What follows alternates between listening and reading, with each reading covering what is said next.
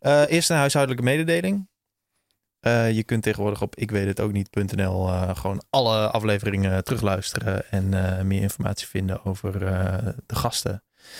En ook vinden hoe je deze podcast kunt sponsoren. Kijk op www.ikweethetookniet.nl. Nou, dan gaan we nu direct beginnen met Sarai. Silver member.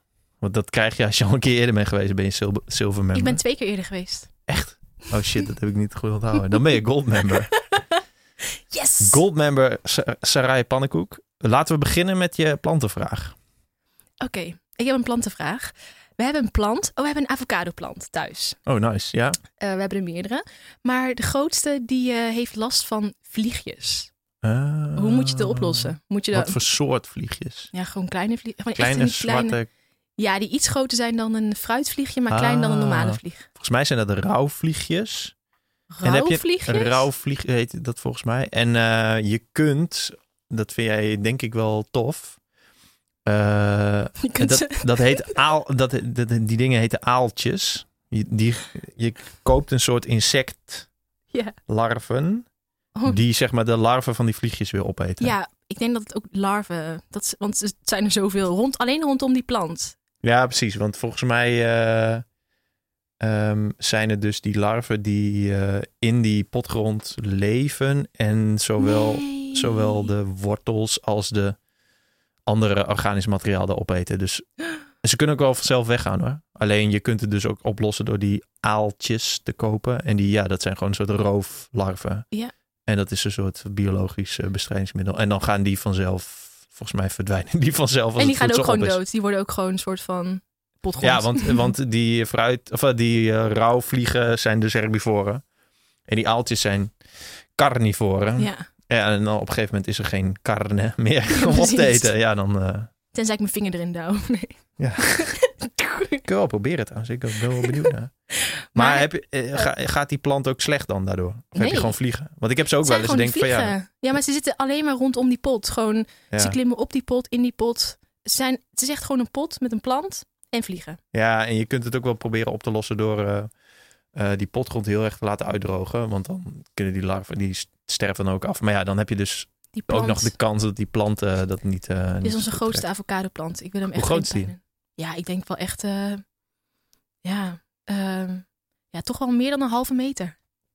Hoe oud is die? Ik denk... Weet ik veel, 3 maanden of zo? Ik weet niet. Misschien een half jaar? Ik weet dat niet. Ik heb geen idee. Hij heeft no clue. Het is Paul zijn project. Ik had een keer een avocadoplant van 4 jaar oud. Die had ik allemaal zijtakken en weet ik veel wat. Ja. Dat was echt... maar dat is ook al 5 jaar geleden dat ik die weg heb gedaan. Dat is wel echt zonde. Heb je die weggedaan? Ik weet niet meer precies hoe dat zat. Volgens mij ging ik toen in Hoogveen wonen of in Groningen of weer naar Amsterdam. En iets met een verhuizing ging ik toen opeens... was hij kwijt. Oh shit. Oh, ja, okay. Dat is heel erg zonde. Maar wanneer denk je dat er avocado's aankomen groeien? Ik denk al echt nog wel 10 jaar of zo. Ja, als je heel veel dingen opzoekt over zeg maar zelf tropische planten zaaien en zo. Dan zijn er vaak van die instructies dat na tussen 8 en 15 jaar dat je kans op vruchten hebt. Alleen volgens mij wordt het allemaal geschreven door mensen die ze gewoon in Florida in de tuin planten, weet je wel. Ja, precies. Dus ik weet niet, dat is best wel lastig om dat in Nederland te doen. Alhoewel ik denk dat nu het zo populair is om dit soort dingen te doen, zullen er over een paar jaar echt wel mensen zijn die die hobby even flink doorzetten. En dus ook echt bijvoorbeeld avocado's in hun huis hebben. Je had toch een paar jaar geleden dat bericht van die man met die banaan. Dat iemand als eerste Nederlander in zijn huiskamer een bananenboom laten bloeien. En er kwamen vruchten aan. In dat nieuwsbericht. Onder dat nieuwsbericht word ik nog wel eens getagd. Alleen ja, ik denk dat het echt wel gaat gebeuren met avocado's. Of papaya heb ik trouwens ook in huis. Dat is ook wel tof. Mango. Ja, dat. Het lijkt me wel heel tof. Maar ik vraag me gewoon af, moet je dan de verwarming gewoon non-stop aan hebben in de winter? Want die planten zijn toch wel heel erg veel warmte en luchtvochtigheid. Ja, en dan moet je ook een luchtvochtig hebben en allemaal lampen. Dus ja, dat heeft... Het slaat natuurlijk nergens op. Hoewel een avocado best wel makkelijk is om te laten groeien, ja. Ja, hij kunt gewoon beter bij hennep laten. Kweek je dat? Dat hebben we wel gedaan, ja. Ja. En ook gebruikt? Ja, het was wel CBD. Dus echt CBD-planten. Maar wat is het verschil? Ja, dit is een goede vraag. Hennep heeft dan gewoon nog het THC in zich. Dus dat nou ja, ik moet wel goed vertellen, maar volgens mij bij de hennepplant, bij het vrouwelijke plantje zit ook nog dus echt een THC-bron. Ja. Maar als je echt CBD-zaadjes hebt, dan komt daar ook een hennepplant uit. Alleen er zit daar CBD, ja, de THC is volgens mij eruit gehaald. Dus je hebt niet meer, als je dat gebruikt, dat je helemaal high en stoned en echt whatever bent. Ja. Maar het is juist een heel medicinaal kruid. En dat kan je dan vapen of je kan daar thee van maken. Maar wat heeft dat voor effect? Oh, wel relaxed. Ja, heel relaxed. En het is ook een medicinale plant. Dus ik weet nog dat ik een paar jaar geleden heel veel pijn had. En dan deed ik dat vapen. En dan trok die pijn soort van weg. Ja, dat is het verschil. Ja, ik heb echt heel weinig verstand van. Ja, omdat er dus geen THC is, heb je niet dat je als je het vape, dat je helemaal super stoned wordt. Ja, precies. Maar nee, dat is dronken, toch? Ah, ja, maar... ik heb geen idee. Nee, oké, ja, daar moeten we dus eventjes in verdiepen. Eigenlijk. En je huis gaat er wel echt naar ruiken. En daarom hebben we het nu niet. Want nu, voorheen hadden we 2 verdiepingen. Dan was wat chill, gewoon boven stond. Dan roken we het niet echt. Nu hebben we 1 verdieping. Dus dan, vooral als ze helemaal in bloei staan, dan ruikt iedereen het, zeg maar. Ja, precies. Ja, ik had een paar plantjes op mijn balkon. En als die binnen stonden, dan rook je het ook wel direct, ja. Het ruikt die waren echt heel klein. Oh ja, deze van ons waren echt heel groot. Die waren echt in bloei. Gewoon. Maar daar kun je ook wel flink wat van oogsten. Ja, we hebben heel veel van geoogst. Heel veel gedroogd en weggegeven. En cadeautjes van gemaakt. Nice. Wat, heb je nog meer planten in huis, nu we het toch over hebben?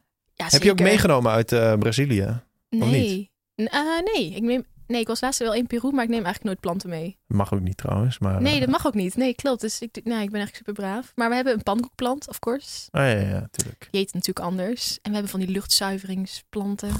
Oké, welke? Ja, weet ik veel, met groene bladeren. Oh ja. Oh ja. Ja, mooi. Ik weet niet hoe ik nu een bruggetje moet maken naar shamanisme, want ik wil er heel snel over hebben. In shamanisme gebruiken ze bij sommige tradities ook planten. Dat is toch de brug? Oké. Sarai, jij doet een soort van coaching op basis of met behulp van shamanisme. Klopt dat? Ik denk wel dat het geïntegreerd is in gewoon hoe ik überhaupt naar de wereld kijk. Dus dat shamanisme een onderdeel is gewoon van mij. En daardoor ook automatisch van de manier waarop ik met mensen omga en noem maar op. Maar ik ben... ik heb ook een dienst in mijn praktijk. Die heet de Shamanic Soul Session. En dat is een shamanistische sessie die je dan kan boeken. En dan doe ik shamanistisch werk bij de cliënt. Mm-hmm. Mm-hmm. En wat houdt dat in? Zullen we teruggaan? Ja. Ik was lezingen van John Vervaeke aan het kijken. En dat ging eigenlijk over... volgens mij heet die serie The Meaning Crisis. En daar is hij nog mee bezig. En dat zijn al 50 afleveringen van meer dan een uur. Ken je dat? Nee. En in een van die eerste afleveringen... Volgens mij ben ik bij aflevering 6 of zo... heeft hij het over de de opkomst van shamanen. Zeg ik dat zo goed in het Nederlands? Ja, shaman. Wat is een meervoud? Shamanen. Omdat zij op een gegeven moment betekenis konden geven aan de wereld of aan je omgeving. En dat is dus heel erg belangrijk in hoe mensen nu betekenis geven aan hun leven nu. Zeg maar, klopt dat ongeveer? Ja, ik ben het daar wel mee eens. Maar en toen waren de afleveringen op, dus nu weet ik het eigenlijk niet zo goed meer. Ja, ik denk dat het belangrijk is om te weten dat shamanisme is echt een eeuwenoude traditie, manier van leven, wat echt al meer dan 40.000 jaar op de wereld bestaat. Mm-hmm. Dus echt al heel lang. En er zit een verschil tussen shamaan zijn en shamanistisch beoefenaar zijn. Maar als je gewoon kijkt naar het shamaan zijn, dan komt shamanisme oorspronkelijk uit Siberië. En een shamaan was iemand die, het betekent letterlijk zoiets als iemand die in extase is. Mm-hmm. Dus een shamaan kan zichzelf in extase, dus in een ander soort bewustzijn krijgen, waardoor die in contact staat met de onzichtbare werelden. Dus dan gaan we ervan uit dat de mens eigenlijk een wezen is die altijd heeft geloofd, dus altijd in mystiek heeft geloofd. En dat kennen we natuurlijk nu in het Westen niet meer. Dus voor heel veel mensen die denken van, ja, die is koekoek. Maar als je echt teruggaat naar, duizenden jaren geleden... Dan waren mensen ervan overtuigd dat er meer was tussen hemel en aarde dan dat wij alleen maar konden zien. Mm-hmm. En een shamaan kan dus contact maken met die werelden die je op het blote oog niet kan zien. En dat doet hij dus door zichzelf in extase te brengen, dus in een trance. En dan maakt hij contacten met de andere werelden, waarin dan, zo noemen we dat, spirits zijn. Ofwel leraren, teachers, die de sjamaan dan helpen bij bijvoorbeeld richting geven over wat er met het dorp moet gebeuren. Mm-hmm. Of richting geven met betrekking tot de oogst of een zieke helpen. En die energieën uit die andere werelden, die werken dan door de sjamaan heen, zodat er dan iets kan ontstaan. En dat is echt traditioneel shamanisme. En daarna shamanisme, het is bekend over op elk continent. Dus in Australië, in Noord-Amerika, Zuid-Amerika, in Afrika. Je hebt allemaal daar mensen die op een bepaalde manier in aanmerking kunnen komen door middel van zichzelf in trance brengen met die andere werelden. Mm-hmm. En dat is dus shamanisme, maar het is heel breed, omdat je hebt traditioneel shamanisme is heel anders dan shamanisme in bijvoorbeeld Afrika. Want in Afrika dansen ze en doen ze heel andere dingen dan wat ze dan eigenlijk in Siberië zouden doen. Maar in principe komt het allemaal op hetzelfde neer. Dus iemand staat in contact met andere werelden. Maar kun je een voorbeeld geven van zo'n wereld? Want hoe John Vervaeke het uitlegde, was eigenlijk dat shamans in het begin hielpen met de jacht door dieren na te doen, zeg maar, door dat na te bootsen. Ja, shamanen staan heel erg in contact met de natuur. Mm-hmm. Dus ze beseffen, en ik denk dat dat ook is wat we vaak in het Westen echt zijn kwijtgeraakt. Want ook in het Westen kennen we vormen van shamanisme. Maar dat is natuurlijk allemaal door middel van de verzuiling en alle verschillende religies die hier heersen, best wel natuurlijk verbannen natuurlijk. Ja. Maar shamanen staan heel erg in contact met de natuur, dus zij kunnen ook in die zin spreken met de wind, met het water, met de dieren. Zij praten de taal van de natuur. Mm-hmm. En dat leren ze niet even 1, 2, 3. Dat is natuurlijk een levenslang pad wat ze dan bewandelen. En shamaan, als je echt kijkt naar traditionele shamanen, dan zijn het ook mensen die door hun eigen shamaan in het dorp, of door een opa in het dorp of een oma, zijn gekozen om dat pad te bewandelen. Dus mm-hmm. Iemand wordt niet vrijwillig sjamaan. En je wordt echt uitgekozen. En dat is vaak omdat die oudere sjamaan van zijn spirits weer doorkrijgt van Jip, of Pietje, die moet sjamaan worden. Ja. En die wordt dan opgeleid. Dus die gaat dan mee met die oudere sjamaan om helemaal alle tradities, maar ook alle inderdaad talen die ze spreken met de natuur, om die helemaal zichzelf eigen te maken. En dus op zijn eigen manier in contact te komen met al die verschillende werelden. Dus ze zijn heel erg met de natuur begaan. Dat is eigenlijk wat ze doen. Maar hebben ze daar dan een doel voor? Ik bedoel, als je praat met de wind, is daar een... De shamanen gaan ervan uit dat alles een spirit heeft. Dus alles wat er is, ja, dat een ziel heeft. Maar alle dieren, alle bomen, ja, de wind, de zon, de wolken. En hoe meer je zeg maar die spirits eert en hoe meer je hen dankt en laat zien dat je met hen in contact bent, hoe meer ze je ook dus een soort van die prosperity, soort van je zullen behoeden voor een slechte oogst. Of je zou zullen helpen met extra water voor de planten, noem maar op. Ja. Dus het is heel erg dat ze daarin geloven en dat ze dus daar ook naar handelen. Dus dat hun ceremonies ook gericht zijn op het eren van al die verschillende natuurkrachten. En de dieren, de planten, noem maar op. En dat gieten ze in verschillende rituelen en ceremonies. Maar ze staan dus echt in contact met één been gewoon in deze wereld, de fysieke wereld zoals we hem hier kennen. Ja. Maar ook met een ander been in een andere wereld. Maar zijn ze dan in die traditionele gemeenschappen, zeg maar... Zijn ze dan leiders of zijn het dan meer zoals Panoramix bij Asterix, zeg maar, de druïde was? Ja, de druïde is dus wel een mooi voorbeeld daarvan, want die hadden ook zulke ceremonies. Ja, precies. Ik ken dus dat voorbeeld niet, maar ze waren inderdaad in die zin wel een soort leider. Maar omdat een sjamaan zelf niet wordt...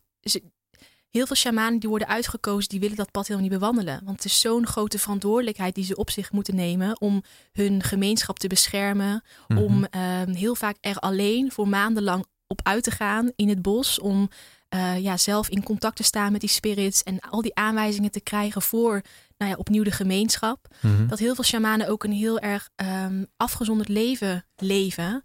En ze kunnen niet met vriendjes spelen, want ze moeten mee op pad. Ja. He, dus ze zijn in die zin, hoe het in ieder geval ook vroeger ging, en nu en denk in sommige delen nog steeds, is het juist zo'n grote verantwoordelijkheid die ze hebben, dat ze het liever eigenlijk niet zouden willen zijn.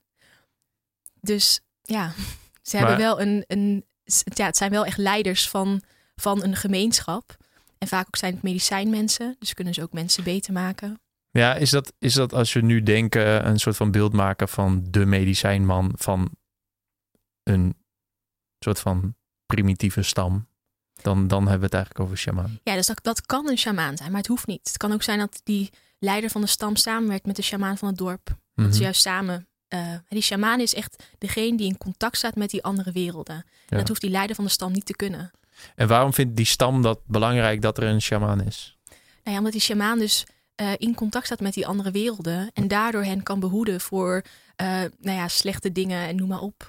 Maar komt het dan ook omdat je gewoon... dat vroeger mensen gewoon niet...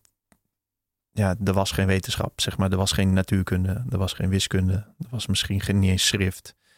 Dat het is ontstaan dat zij betekenis gaven aan een wereld die totaal niet te snappen was. Is dat ook de reden waarom er nu dus veel minder shamanen zijn? Nee, dat denk ik niet. Ik denk misschien voor een deel dat het wel klopt. Dus voor een deel denk ik wel dat het is... dat was gewoon de manier toen van overleven in de wereld... in deze huidige wereld. Maar ik ben ook van overtuigd dat ze vroeger... omdat ze veel minder afleiding hadden... en veel minder bepaalde religies hadden... Mm-hmm. dat ze veel meer dus die mystieken konden ervaren. Dus veel meer konden ervaren dat er meer is... tussen hemel en aarde. Dus je punt is dat er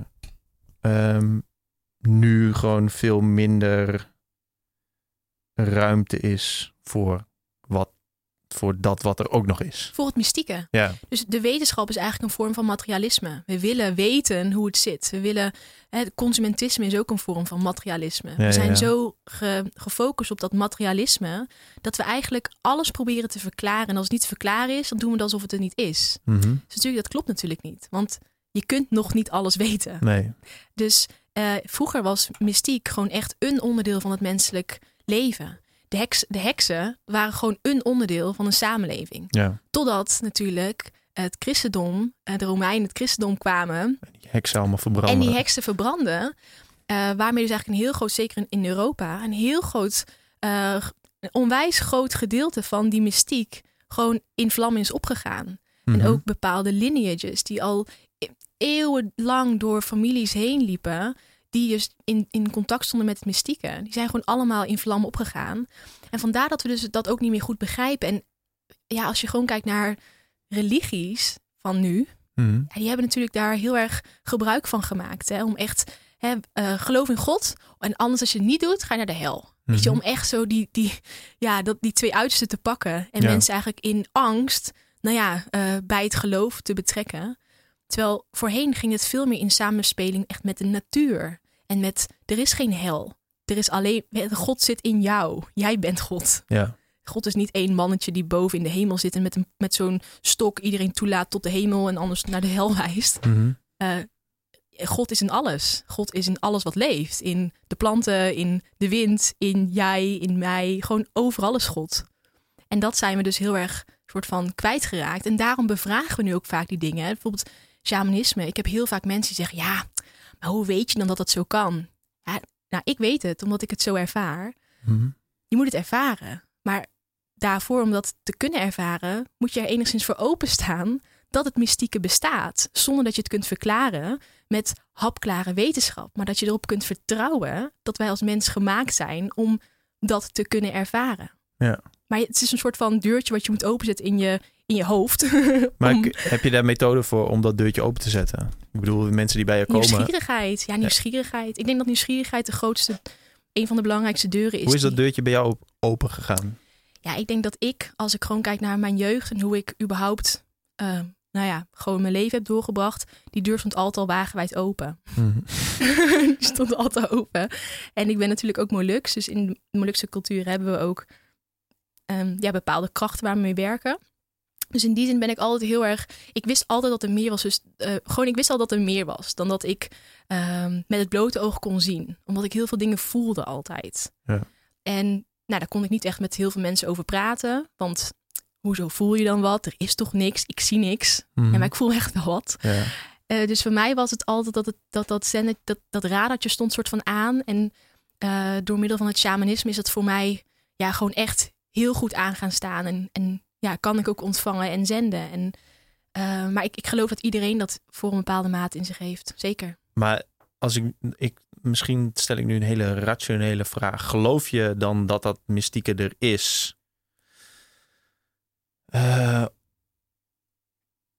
Nee, ik weet niet hoe ik dit moet vragen.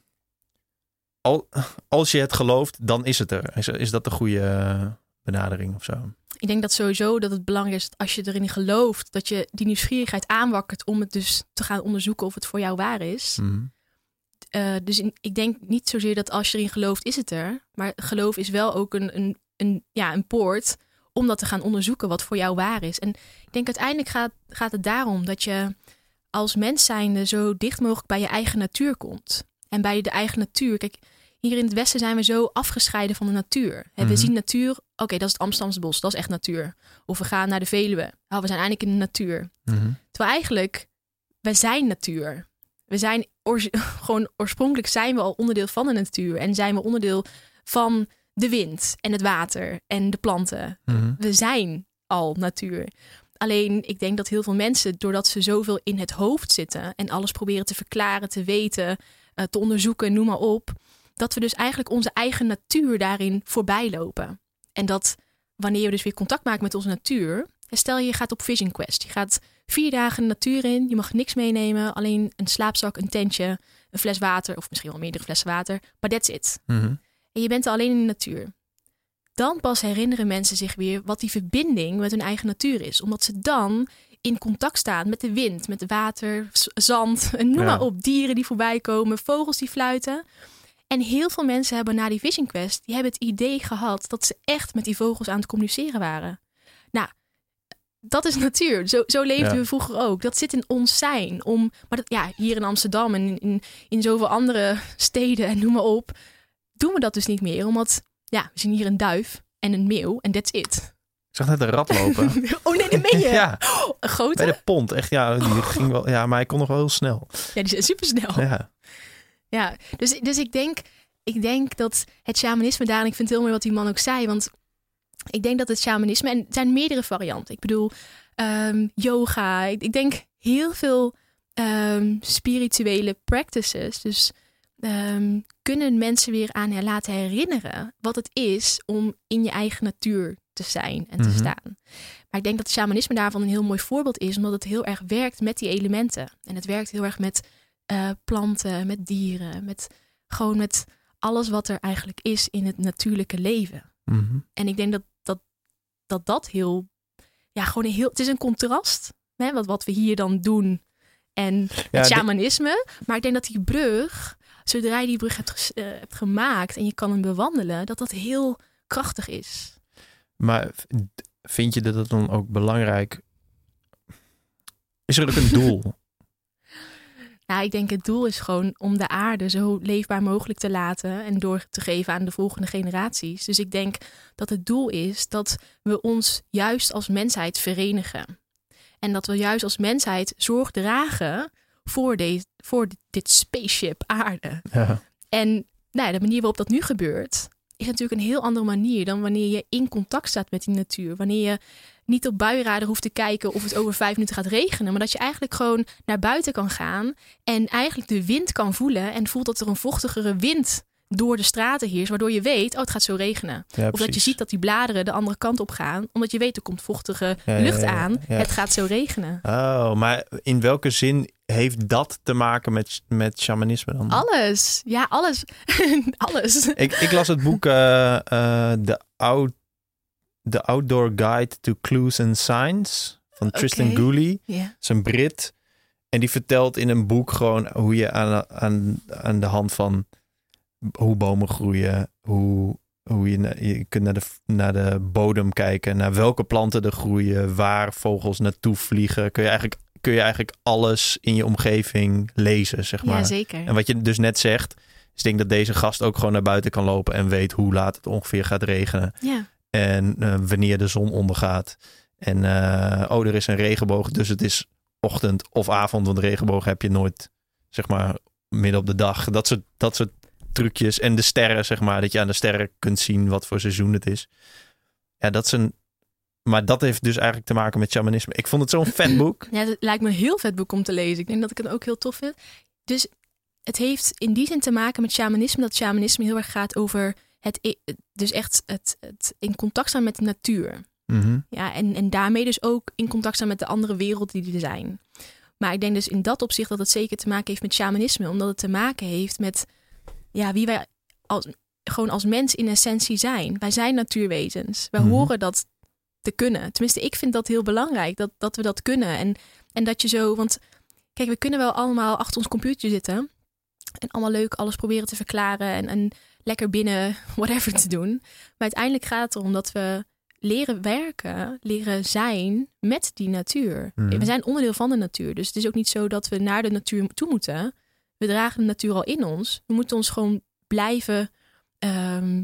we moeten dat gewoon blijven doen. Maar waarom moet dat? Omdat we leven toch in de 21ste eeuw... en het is toch lekker om lekker warm te douchen... en internetverbinding en tv... en lekker op een bankje met centrale verwarming. Ja, en dat is dan eigenlijk gewoon hoe aangenamer mogelijk...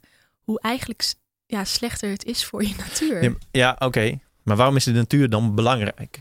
Nou, omdat... Gaat het om geluk of om samen zijn? Ja, het gaat gewoon om symbiose tussen mens en aarde.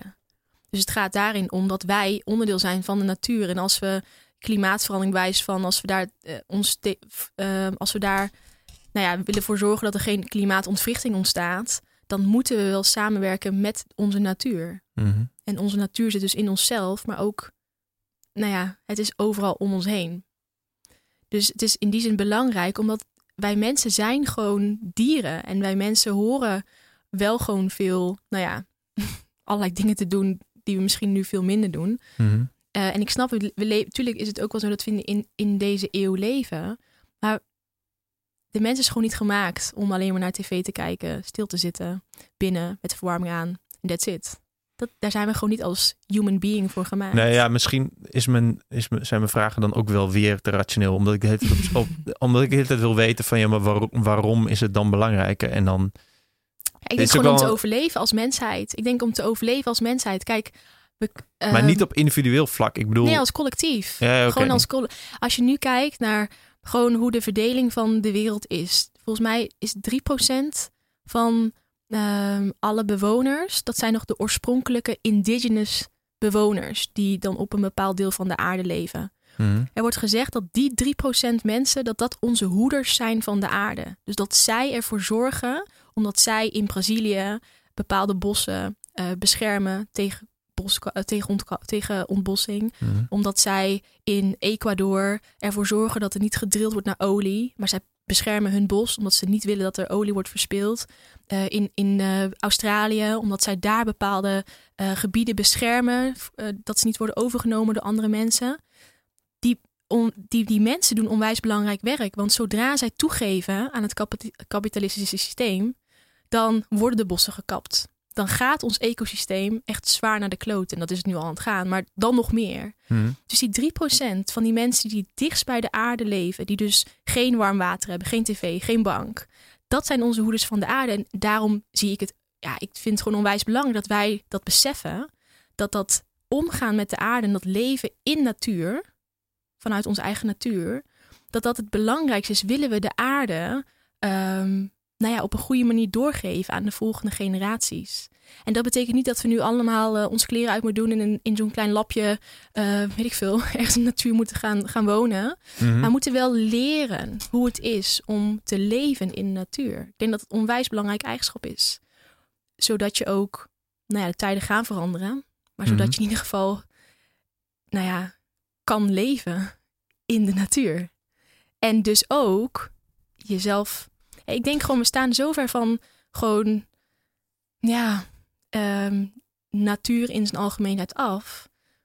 We zijn zo beschermd opgevoed in huizen van 4 muren, met een tv, bank, kachel, warm water, noem maar op. Maar er gaat verandering komen.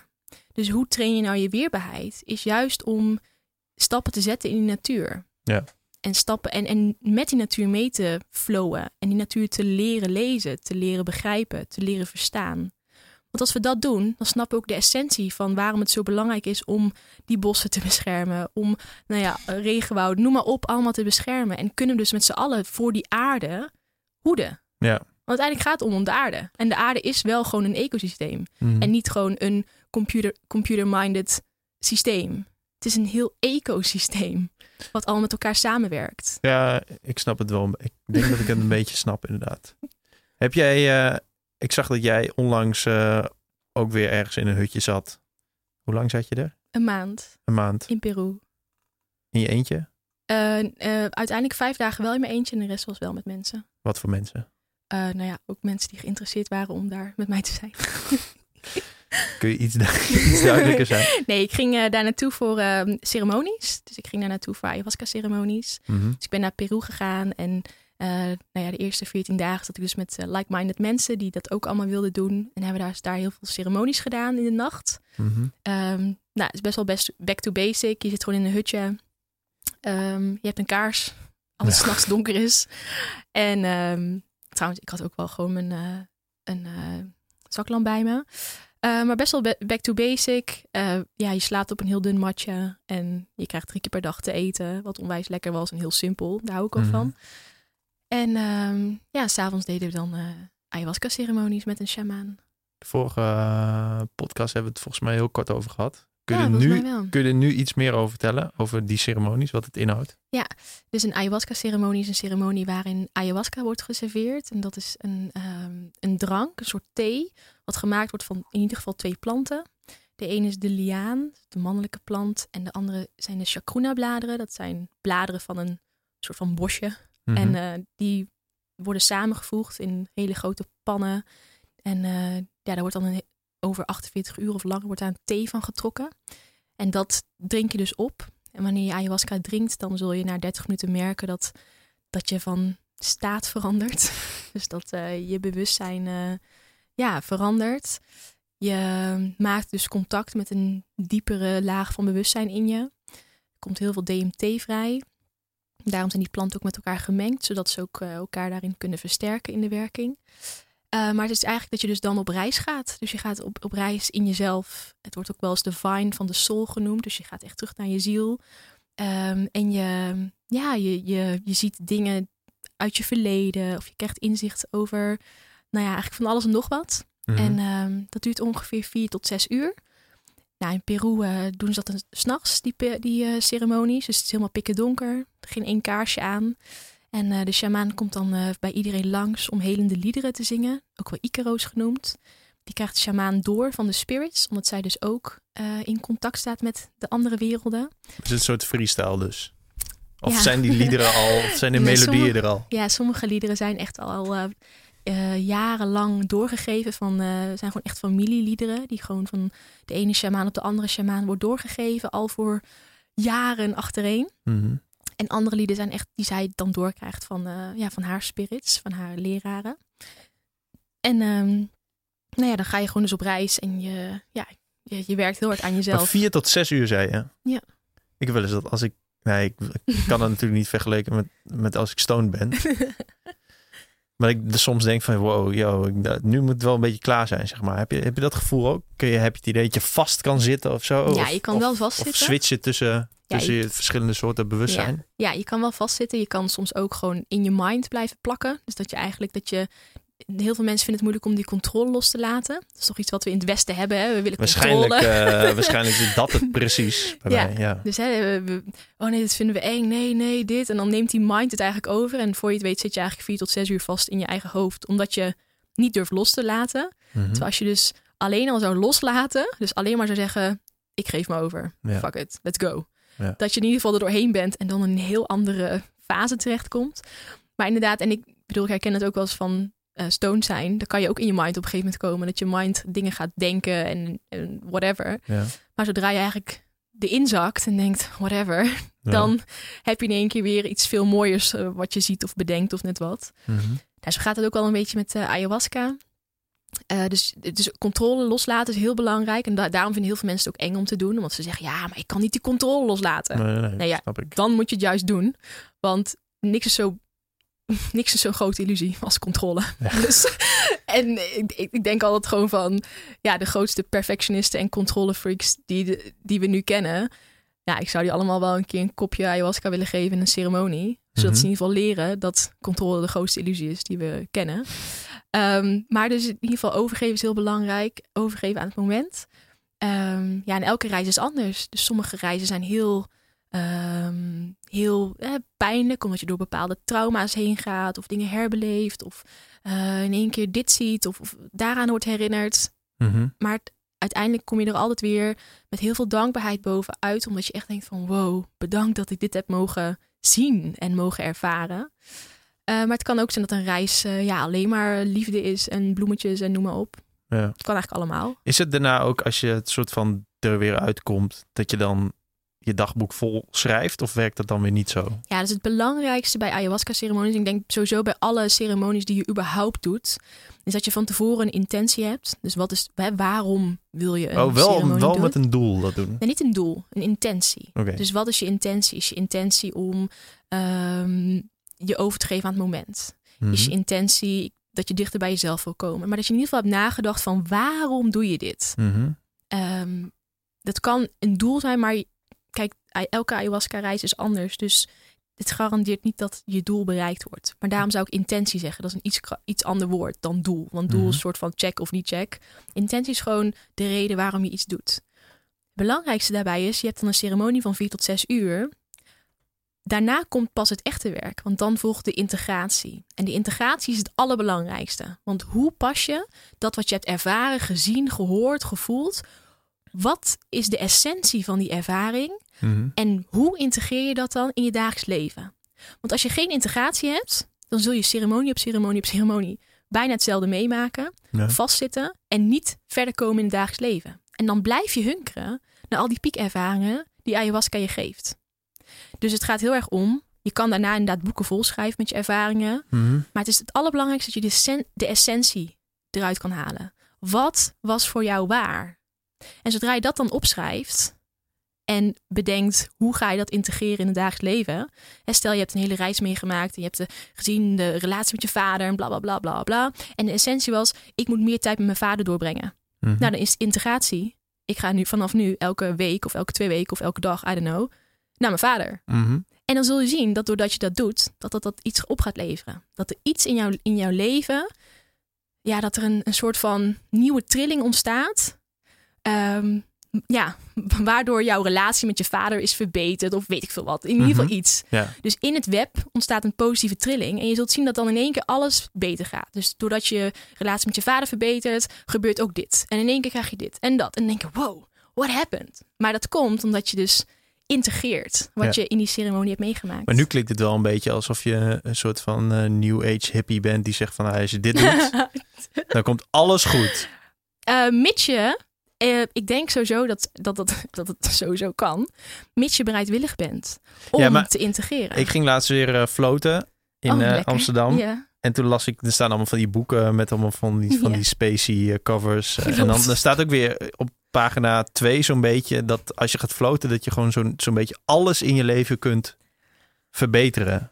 Ik had dat een beetje... Misschien ben ik veel op zoek naar oorzaak, gevolg, dingen en bewijzen en zo. Ja, nee, ik denk dat het belangrijkste is dat... ik denk dat sowieso ayahuasca sowieso veel mensen zou gaan helpen. Gewoon al was het om gewoon dingen wat helderder te krijgen. Maar je moet het toch ook gebeurt. Van overgeven gesproken? Dat kan. Okay. Ik heb al heel veel ceremonies gehad. Ik heb nog maar 1 keer in mijn leven overgegeven. Dus het is je hoeft niet over te geven. Okay. Ik denk dat ik dus... Ja, maar ik heb 1 keer overgegeven en dat was echt hels, omdat ik echt dacht, fuck, ik kan nu nooit meer zeggen dat ik nooit heb overgegeven. Want ik vond het zo fijn om te weten dat het gewoon kan, dat je niet hoeft over te geven. Mm-hmm. Maar soms moeten gewoon bepaalde dingen uit. Maar ja, soms zie ik ook wel eens mensen eten dat ik denk, ja, je hebt zo meteen een ceremonie. Waarom eet je al deze crap? Tuurlijk gaat dat eruit. Ja. Dat is gewoon ook logisch. Als er dan iets bij komt, dan wordt het gewoon eruit gelift. Maar ik wil nog heel veel zeggen van, kijk, het is natuurlijk niet zo... Ik had het laatst volgens mij ook op Instagram gedeeld. Kijk, we denken dus nu, en ik denk dat dat ook de westerse mind is, van oké, het gaat even slecht met me. Inderdaad, ik ga floten, ik ga ayahuasca doen, ik ga dit doen, whatever. En dan gaat het weer beter met me. He, dat inderdaad, problem solved. Het gewoon floten lost alles op. Alleen het gaat er veel meer om dat je dus in je dagelijks leven ook aan jezelf werkt. Dus floten is misschien niet het enige antwoord op al je problemen. Maar misschien wel een combinatie van vaker mediteren en floten. En wat vaker de natuur ingaan. En dit en dit en dit. En dat samen kan ervoor zorgen dat je meer ruimte in je leven schept. Waardoor je het gewoon iets rustiger hebt. Ja. Je bloeddruk daalt. Ja. Gewoon dat alles dus chiller gaat. Dus ik denk niet dat er één quick fix is. Ook ayahuasca is niet het probleem. Of niet de oplossing voor alle problemen die mensen hebben. Mensen, sommige mensen die... Die denken, die gaan één keer naar een ayahuasca-ceremonie en denken van, nou, top, alles wordt geregeld. It's done. Ik ben helemaal compleet nu. Ja. Maar ja, als je niet aan jezelf werkt gedurende de dag, gewoon dag in dag uit, jaar in jaar uit. En dan moet ik aan jezelf werken, een vorm van meditatie, een vorm van stilte, een vorm van in de natuur zijn. En dan gaat één zo'n ayahuasca-ceremonie echt niet alles voor je oplossen. Dus het gaat ook echt om jezelf, zeg maar, dichter bij jezelf te komen. Ja, precies. En heb je die ayahuasca-ceremonies, heb je die dan... Want je zegt, je bent er een maand geweest. En heb je dat dan... Hoe vaak doe je dat dan? Iedere nacht? Nee, om de 2 dagen. Dus we hadden nu 5 ceremonies, maar we hadden ook een andere dieet. Plantendieet noemen ze dat. Ja. Dus die deden we ook nog. Dus dan drink je ook nog sap van een andere plant. Ja. En die geeft je ook inzichten. Maar wel op een andere manier weer. Ja, op een andere manier. En dan vervolgens heb je een hutje waar je gewoon... Ja. Het is gewoon een soort afzonderen. Ja, ik ben toen daarna naar een andere plek gegaan. Ik dacht, ik ga gewoon lekker in mijn eentje in een hutje. Ja. Dat is goed voor mijn integratie. En toen ging ik daar 5 dagen naartoe. En dan, ik zat zeg maar aan de waterkant. Had ik 1 hutje. Voor mezelf was gewoon een hutje met een bed en een douche en een toilet. En dan moest ik zeg maar de heuvel oplopen. En dan achter de heuvel... Daar kon ik dan 3 keer per dag naartoe lopen. Dan had je een soort van plek waar je kon zitten. En dan werd dan eten gekookt. Ja. En dan kon ik daar 3 keer per dag eten. En dan ging ik weer terug naar mijn hutje. En dan, ja, ik was eigenlijk alleen maar aan het tekenen, schrijven. Gewoon van de geluiden aan het genieten. En 1 nacht ben ik echt helemaal paranoia geworden. Ja, waarom? Oh, dat was... Kijk, dat was echt zo grappig. Oh nee, het moment was echt kut. Maar nu vind ik het grappig. Maar ik zat daar. Het was volgens mij de 4e nacht. Dus de ene laatste nacht. En... Het regende heel erg. En kijk, de jungle... Hier ken je zeg maar... Een plant heeft gewoon een blaadje. Leuk, klein, schattig. Maar in de jungle is alles zeg maar 100 keer vergroot. Dus de bladeren van een bananenblad... Ja, die hebben we hier in Nederland nog niet zo gezien. Die zijn super groot. En gewoon alles is groot. Dus als het daar regent... Ja, dat geluid is gewoon stereo, zeg maar. 3D, 4D effect, gewoon alles. Ja. Dus... Het was die nacht, ging het heel hard regenen. Het was volle maan. Het regende, het waaide heel erg. En ik hoorde overal geluiden. En ik was heel moe, dus ik ging al om 8 uur slapen of zo. Ik dacht, fuck it, ik slaap al door tot morgen 6 uur. En ik werd om 12 uur wakker en ik dacht, top, ik ben uitgerust. Althans, ik wist niet dat ik om 12 uur wakker was. Dus ik dacht, het is 6 uur. Ik pak even mijn telefoon om te kijken hoe laat het is. Dan kan ik zo gaan eten. En ik kijk op mijn telefoon en het is 12 uur. En ik denk... Mijn god, ik ben echt helemaal wakker. Ik kon echt niet meer slapen. En toen begon het dus te regenen. Stormen ook. Het was echt, het waaide heel hard. En ik dacht heet dat er iemand aankwam.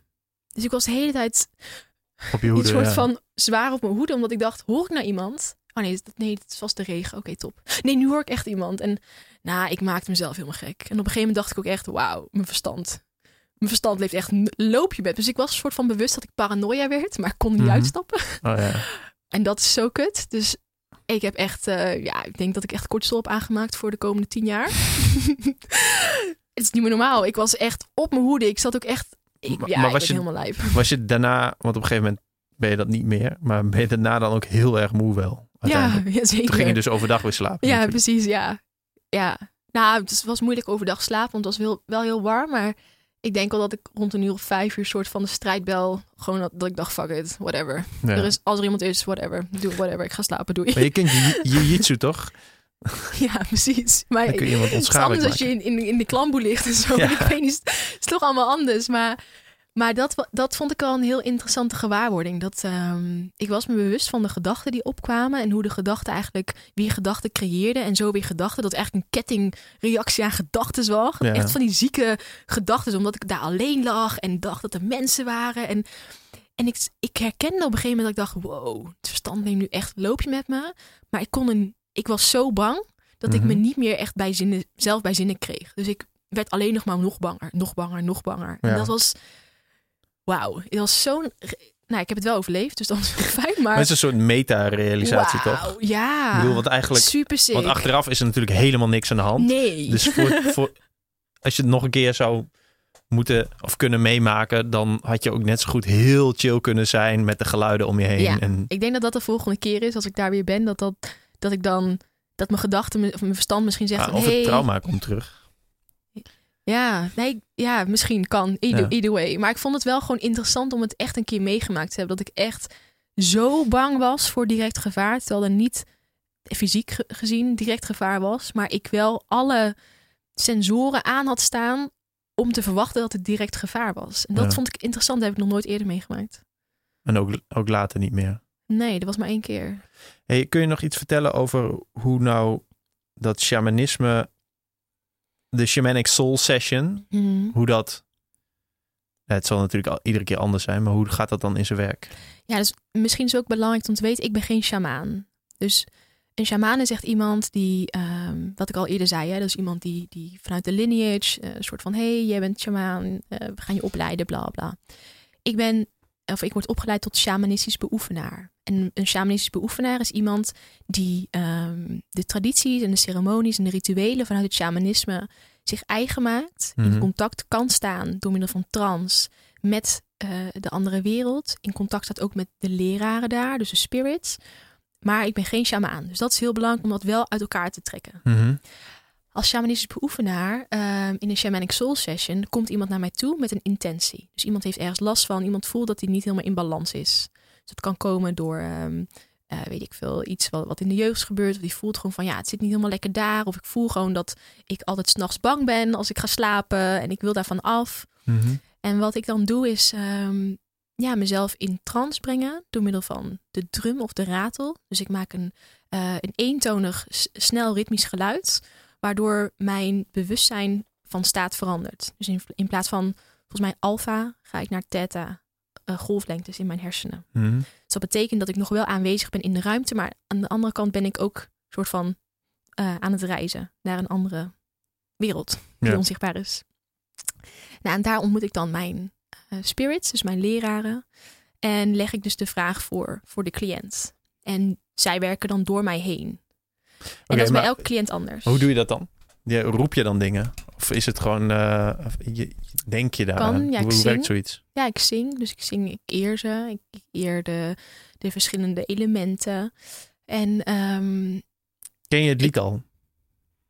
Ja, sommige liederen ken ik. Omdat die liederen mij zijn gegeven. Ja. Gegeven. Dat liederen zijn waarmee ik bepaalde spirits kan aanroepen. En waarmee ik bepaalde contacten maak. En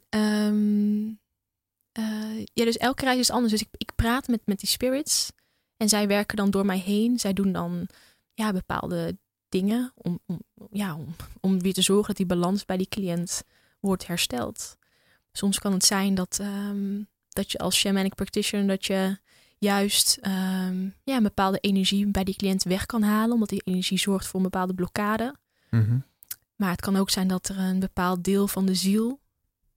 door middel van trauma is afgescheiden van die cliënt. En dan mijn leraren die helpen dan om dat deel van die ziel weer terug te krijgen bij die cliënt. Zodat die cliënt zich weer compleet voelt. Maar hoe doe je dat dan? Ik bedoel, hoe heeft die cliënt dat door? Zeg je dat zeg maar na zo'n sessie waarin je zingt? Ja, dus bijvoorbeeld na zo'n sessie gaat het heel erg om wat de cliënt ervaren heeft. Mm-hmm. En... kan ik dat dus met die cliënt delen. Dus ik deel vaak wat ik heb gezien. En dan is het aan de cliënt om dat voor waarheid aan te nemen... of het te zien als metafoor. Mm-hmm. En dus de cliënt kan ook denken van... dit haal ik er eerder uit, dat dit betekent. En dan vaak krijgt de cliënt ook een huiswerkopdracht mee... of een bepaald thema of een woord. Mm-hmm. En dat bekrachtigt eigenlijk de reis die ik dan heb gemaakt voor de cliënt. En na een aantal weken evalueren we dan wat er is veranderd. En heel vaak merk je dat in het veld dus iets is veranderd van die cliënt. Dus dat die cliënt voelt van, ja, ik weet niet, ik voel me gewoon echt heel erg opgelucht. Of ik weet niet wat er is gebeurd, maar ik voel me gewoon niet meer bang 's avonds. Mm-hmm.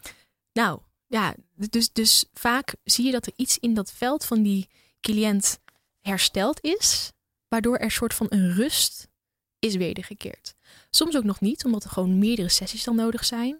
Dus dat kan allemaal. Dus een beetje afhankelijk van de vraag en van het probleem, zeg maar. Maar is er altijd op termijn een oplossing met deze sessies? Of is dat niet zo? Ik bedoel, ja, soms dan als iemand een ziekte heeft die je gewoon met medicijnen alleen kan oplossen. Ja, nee, zeker. Of zijn been gebroken. Kijk, zoals ik werk en ik denk bijna elke shamanistic practitioner. Er zit een verschil tussen helen en genezen. Mm-hmm. Dus helen gaat veel meer ook over het energetisch veld. Ja. Waar iedereen in verkeert en die iedereen met zich meedraagt. En genezen is veel meer iemand beter maken. Ja. En dus stel iemand komt bij mij langs en zegt, ja Sarai, ik heb levercirrose, ik heb leverkanker. Mm-hmm. Kan je dat genezen? Nee, tuurlijk niet. Dat ga ik niet genezen. Want daarvoor hebben we de westerse kijk en de westerse medicijnen en het onderzoek en het rationale ligt daar ook. Ja. Maar ik kan wel voor zorgen dat die cliënt misschien wat met meer geruststelling mogelijke operaties ingaat. Ja, dus het is denk ik heel erg complementair aan de westerse geneeskunde. Het gaat heel erg samen. Het is niet zo dat, oh, ik ben ziek, ik ga naar een shamanic practitioner en ik ben morgen weer beter. Nee, als jouw energieveld, als daar iets niet in balans is, dan kan ik je helpen. Want dat ontwijken we vaak bij de westerse geneeskunde. Ja, omdat je kunt dat toch niet verklaren? Precies. Ja. Dat is het onzichtbare. Omdat we dus, maar als je dus kijkt naar traditionele plekken waar shamanen werken, dan zien ze dat als één. Dus dan zien ze, een mens is ziek, daar heeft hij iets in zijn lever. Maar het energieveld, daar zitten ook happen uit. Dus die brengen dat juist samen van het doordat het energieveld niet helemaal in balans is, is die ziekte ontstaan. Dus daarin kijken ze veel meer naar het hele mens zijn en zien ze dus ook, zeg maar, de gaten in het energieveld. Maar geloof je dat ook of denk jij dat ook dat ziektes ontstaan doordat de mens niet heel is? Goeie vraag. Ik bedoel, je hebt aan de andere kant ben je toch ook heel erg, of was je heel erg druk bezig met evidence-based? Ja, dat ben ik nog steeds. Maar kijk, met evidence-based, wat ik daarin heel erg belangrijk vind, is we moeten het ook echt zien als een tool waarmee we dus bepaalde dingen kunnen verklaren en dingen kunnen oplossen. Maar het moet geen religie aan zich worden. Dus het moet niet zo worden van, ja, maar omdat we het niet hebben bewezen, is het er niet. Mm-hmm. Want er zijn ook gewoon tekortkomingen aan de manieren van meten. Er zijn ook tekortkomingen aan de manieren van onderzoek doen. Dus ik denk daarin heel erg dat het juist veel meer gaat om die samenwerking daarin op te zoeken. En als ik gewoon kijk vanuit, zou ik zo zeggen, ik weet niet echt of ik op jouw vraag meteen hard ja kan zeggen. Maar ik denk wel dat bij sommige problemen, sommige ziektes, dat daar wel echt een hele belangrijke oorzaak van ligt al eerder in het systeem. En dan kom je weer eigenlijk op gewoon ook systeemdenken. Hè, sommige mensen worden heel erg ziek omdat ze al jarenlang in een bepaald systeem zitten waar ze eigenlijk gewoon niet voor gemaakt zijn. Mm-hmm.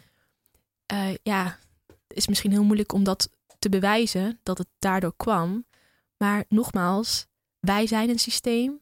We functioneren in een systeem. We leven in een systeem. Dus ik denk altijd wel dat het ook te maken heeft met, dat je het zeg maar niet, je kan niet, en dat is natuurlijk wel heel westers dat we dat doen, dat we alles zeg maar eruit pakken en tot één ding zien. En je hebt last van je lever, je gaat naar een bepaalde arts, die gaat op de lever zitten, punt. Ja. Of je hebt voeding, een probleem met voeding. Ik dacht dat systeemdenken was. Dat je gewoon aan alle knopjes kunt draaien. Het systeemdenken is wel dat je het hele systeem kan zien. Dus dat je weet dat er allerlei verschillende knopjes in het systeem zitten. Ja. En niet alleen maar één aan één knop draait en dat dan alles oplost. Nee, want dat kan niet in een systeem. Want het heeft te maken met input, output en noem maar op. Ja. Maar ik denk soms wel, bijvoorbeeld als ik kijk naar voeding. Ik ben natuurlijk diëtist en ik zie heel veel cliënten met een eetprobleem bijvoorbeeld. Ja, vaak gaat het niet om eten. Vaak gaat het juist om het systeem waar ze in opgegroeid zijn. Of de belief system die daaronder ligt. En het gaat veel verder dan alleen het eten. Terwijl normaliter zou diegene dan bij een diëtist komen. Die diëtist maakt een voorbeeld dagmenu, een schema en doet een beetje coaching op hoe kan je nou goed eten, zorg voor structuur, dit en die legt dat een beetje uit over macronutriënten. En dan, maar dan is het veel belangrijker om dat systeem dus te zien. Mm-hmm. Dus daarin denk ik dat... ik kan niet echt hard zeggen ja op die vraag. Maar ik zou ook niet uitsluiten dat het niet zo is. Nee, oké. Ja, oké. Eigenlijk dat. Ik zit even te denken. Volgens mij las ik daar namelijk laatst een boek over. En dat ging ook daarover. Over waarin... toch bepaalde... systemen. Weet je, ons lichaam is ook een systeem. Dus in die zin moet het ook gewoon benaderen als een systeem. Dus als het ergens ziek is, dan is dus de vraag, is het systeem wel optimaal? Verliep het optimaal voordat het ziek werd? In het systeem waar het in zat. Ja. Maar maar dat is wel lastig. En dan natuurlijk, ik heb het dan niet over een griepje of andere dingen die je gewoon kan oplopen. Maar gewoon over bepaalde... andere ziektes. Ik weet niet, ik kan gewoon niet echt hard ja zeggen. Maar misschien dat mensen nu denken... oh mijn god, Sarai, je bent echt te zweverig geworden. Nee, ik denk het gewoon. Want ik ben oprecht benieuwd van...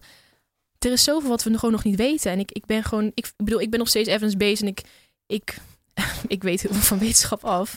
Maar ik bevraag ook wel echt het andere. Dus ik zie het echt niet als religie. En ik bevraag ook gewoon dingen die we echt nog niet weten. Oké, nou... wat denken we er dan van? Mm-hmm. Ja, maar is dat lastig te scheiden? Ik bedoel, eigenlijk is de vraag meer als jij... ik weet niet of nog mensen in de praktijk... echt gewoon als een klassieke diëtist bij je krijgt. En dan heb ik ook gewoon die pet op. Dan heb je gewoon alleen die pet op. Ja, dan praat ik ook over die macro's... en dan praat ik ook niet over energie. Doe ik sowieso niet echt snel. Nee, maar waarom niet eigenlijk? Dan is het toch wel een soort van scheiding tussen twee werelden. Ja, is ook. Maar ik heb ook gewoon echt super rationele cliënten in de praktijk. Die gewoon willen weten hoeveel eiwitten ze moeten eten. En hoeveel calorieën en dat, noem maar op. En welke plantaardige kork ze moeten kiezen. Ja. En dan krijgen ze die. Dat is top. Dan krijgen ze gewoon antwoord op. Ja. Ik heb ook cliënten die juist voelen van... ik heb een eetprobleem. Ik zit toch echt met die gedachten in de war. En ik merk ook wel dat ik heel veel uit mijn jeugd dit ervaar... Mm-hmm. Wat kan ik doen? Ja, en dan... ik werk met de ACT-methodiek. Acceptance and Commitment Theorie. Methodiek. En dan gaan we dus gedachten onderzoeken. Of we gaan de nadruk leggen op mindfulness. Of we leggen de nadruk op de waarde. Zodat iemand waardevolle keuzes kan maken. Ja, dat is weer een hele andere benadering. Dus het is wel een beetje kijken wie ik tegenover me heb zitten. In hoeverre ik, zeg maar... misschien heel rationeel ben. En misschien iets minder rationeel. Maar heb je dan... Is dit je yin en yang eigenlijk? Ja, bij mij zeker. Ja, dat denk ik echt. Want het is ook wel echt met elkaar verbonden, maar je kunt het ook wel weer heel erg scheiden.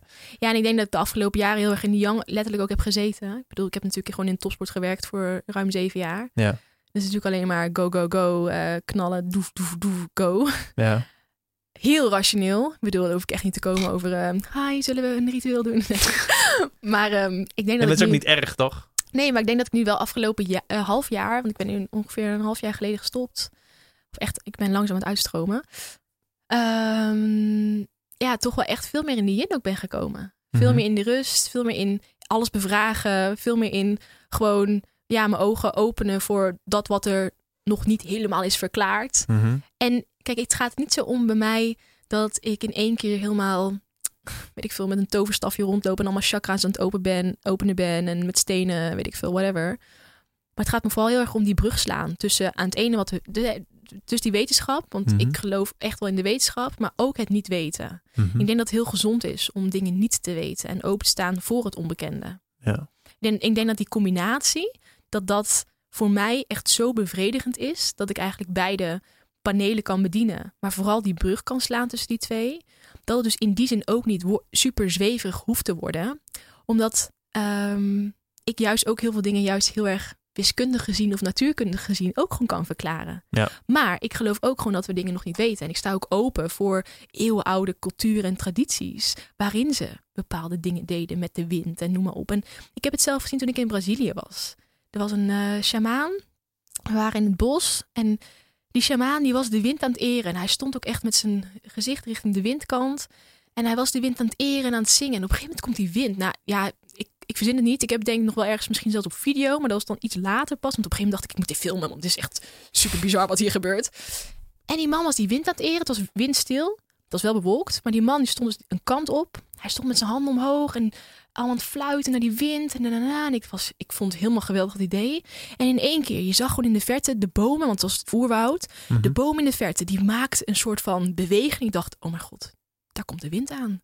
En die wind kwam er in één keer aan. Zo echt door het bos heen. Woem. En ik dacht, wow. Die man deed nog een paar keer. Die wind kwam eraan. En toen herkende ik de wind. Ik dacht, het gaat zo regenen. Ik voelde gewoon dat de wind veranderde. Dus ik pak echt, ik denk in 2 seconden. We hadden allemaal ayahuasca om. Ik denk, whatever. Ik doe gewoon nu mijn poncho op. Ik pak die poncho. Ik doe hem aan. En ik denk echt binnen 2 minuten.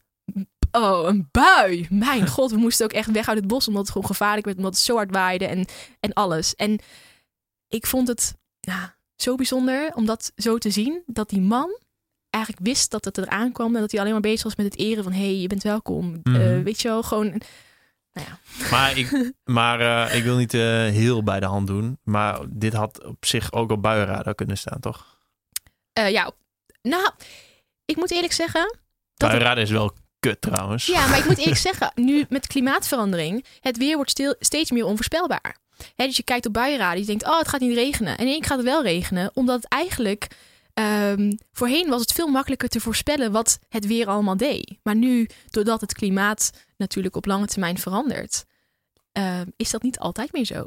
Het weer wordt wat extremer. En in die zin kan het dus ook moeilijker voorspelbaar zijn. Maar... wordt het dan ook moeilijker voor de sjamaan?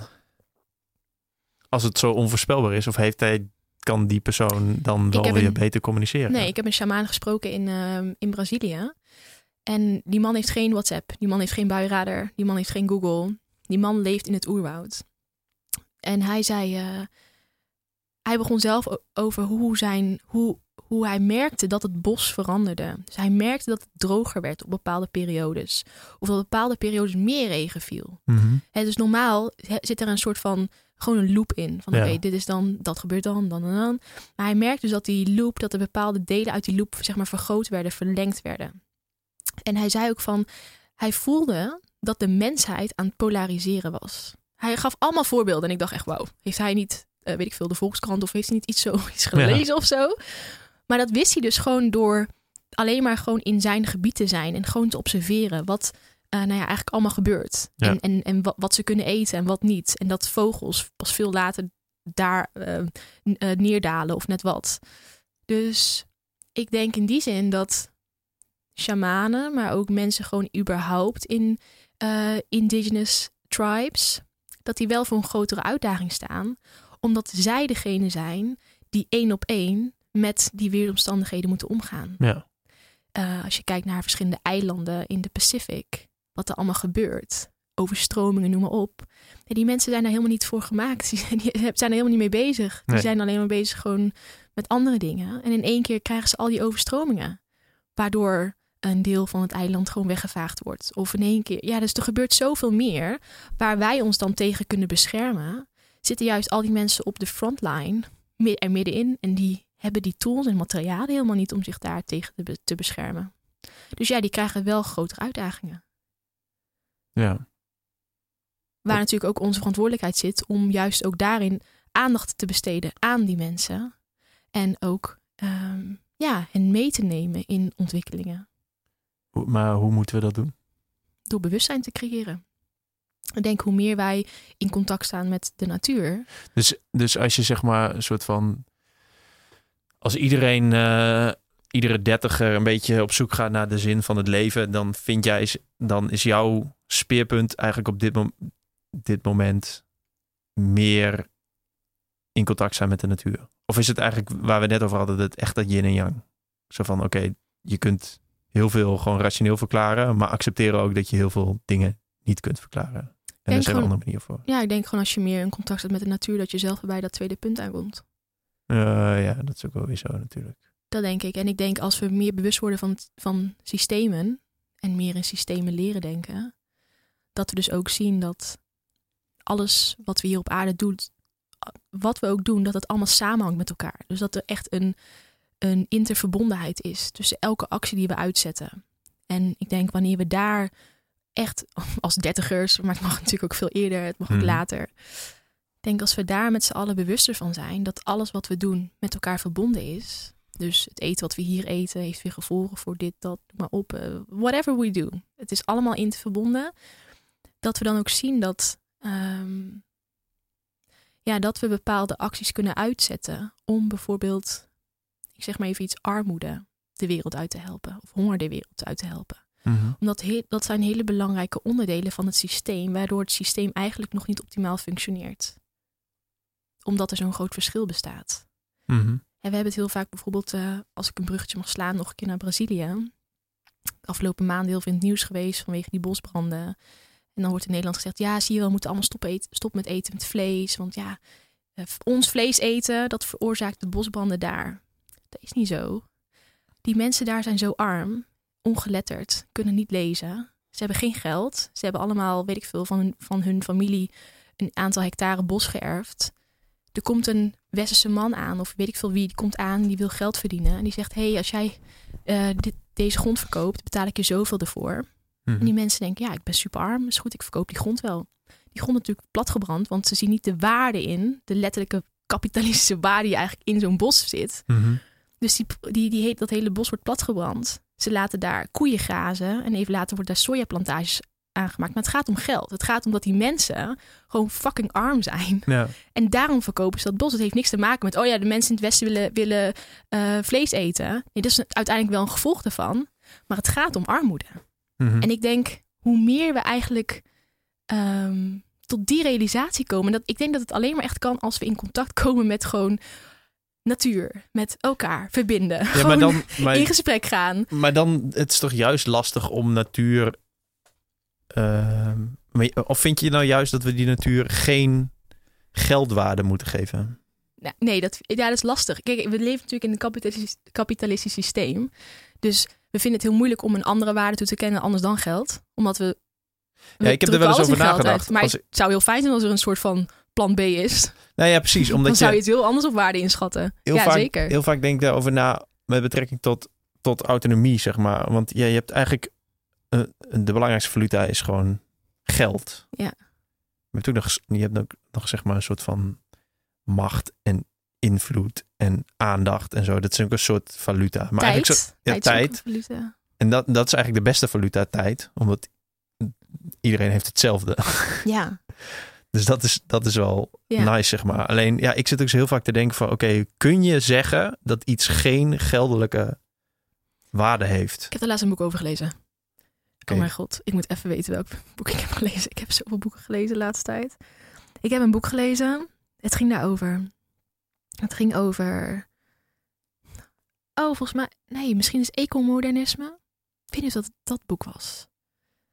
Maar daar ging het over. Daar ging het over dat als we nu niet alles in geld zouden uitdrukken, maar dus een andere waarde aan zouden koppelen, dan zouden we ook anders naar dat, volgens mij, economie, ecologie, nog iets. Ik weet niet hoe dat heet. Ik ben het kwijt. Misschien dat iemand nu luistert en dan denkt, Sarai, dat Sarai. Ja. Nou, laat het dan even weten. Laat het weten.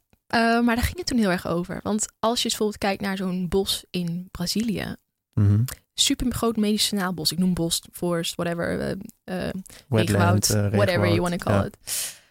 Als je kijkt naar, als je het vanuit een kapitalistisch oogpunt bekijkt, dan denk je, ja, het is gewoon bos. Kappen en dan doen we er lekker koeien op zetten, want daar verdienen we dit op. Mm-hmm. Omdat de waarde van het bos kan niet uitgedrukt worden in geld. Omdat het is A, heel oud, dat bos. Dus die planten zijn al, weet ik veel, eeuwen oud, die bomen. Maar daarnaast, als je alle medicinale planten daar zou om kunnen zetten in een bepaald medicijn hier in het Westen voor mm-hmm. kapitalistisch geld. Mm-hmm. Oh ja, dan in één kennen we wel de waarde. Maar ja, dat is natuurlijk eigenlijk verkeerd, want dan gaan we dus eigenlijk dat bos behouden om er uiteindelijk weer medicijnen van te maken precies. Die we hier kunnen verkopen. Ja, ja, dat is natuurlijk niet de bedoeling. Dus er zit een soort van crux in dat gedachtegoed dat bos minder waard is in de originele staat dan de potentie die het heeft als er koeien of sojaproducten opgroeien. Ja, dus dat is een fout, vind ik, in het systeem. In het systeem. Ik snap het nog niet, niet goed. Het is een fout. Eigenlijk moet je dus nou ja, hier kom ik dus altijd op uit. Eigenlijk moet er dus iets naast geld staan wat eigenlijk gewoon geen geld heet. Ja. Dus ja, wat er ook voor geboden wordt. Ja. Dat je kunt dit niet uitdrukken in geld. Ja, en als je dan terugkijkt, kijk, Europa was vroeger ook gewoon een heel groot bos. Mm-hmm. Dat hebben we allemaal gekapt. En maar nu is er wel meer bos in Europa en Azië dan er was bijvoorbeeld 50 jaar geleden, toch? Ja, maar niet ten opzichte van 1000 jaar geleden. Nee, sorry. Maar ja, deze discussie, ik weet niet of je die moet voeren, maar ja, we zijn nu ook met 7 miljard en we moeten ook allemaal eten hebben. Dus ja, is ook. Dat kan natuurlijk ook niet. Nee, maar ik bedoel meer zeg maar dus, als we dus kijken naar, als je gewoon kijkt naar die Braziliaanse president bijvoorbeeld. Die heeft eigenlijk alle hekken opengegooid. En heeft gewoon gezegd van ja, nee, brand de boel maar plat. We hebben dat bos niet meer nodig. Zet er iets anders op. We willen geld verdienen. Mm-hmm. Hij geeft dan als redenatie. Ja, maar dat gebeurde ook altijd in Europa. Maar uiteindelijk onderaan de streep. Iedereen wil een gelukkiger leven. Iedereen wil meer welvaart. Althans, in landen van ontwikkeling. Mm-hmm. Wie zijn wij om te zeggen dat dat niet mag? Dus wie zijn wij om te zeggen van nee, jij moet gewoon daar blijven, ook al verdien je er niks mee, dan moet je blijven doen. Dat kan toch niet? Wij er als Westerse zeggen. Nee, dus het systeem is gewoon in die zin, systemen zijn gewoon niet meer van deze tijd. Nee, ik vind het dus ook heel erg hypocriet om als Nederlanders, waar heel Nederland in cultuur is gebracht, dat soort dingen te zeggen of te vinden daarover. En wat bedoel je dan? Nou ja, wat zeg maar dat heel Nederland, daar is ook helemaal geen bos of zo. Dus ik vind het zo raar om te zeggen tegen Brazilianen van joh, jullie mogen dit niet doen, want kijk nou dit bos. Ja, precies. Maar dit is toch? Ja. Ja, dus ja, ik weet niet. Ik denk altijd gewoon, ik zit nu toevallig heel erg in dat thinking in systems. Mm-hmm. En ik moet zeggen dat soms loop ik echt vast. Dat ik echt denk, wow, ik heb echt error in mijn hoofd. Kan iemand gewoon even unpluggen en gewoon weer even jullie stekker erin stoppen. Gewoon dat je denkt, even aanknop en uitknop indrukken.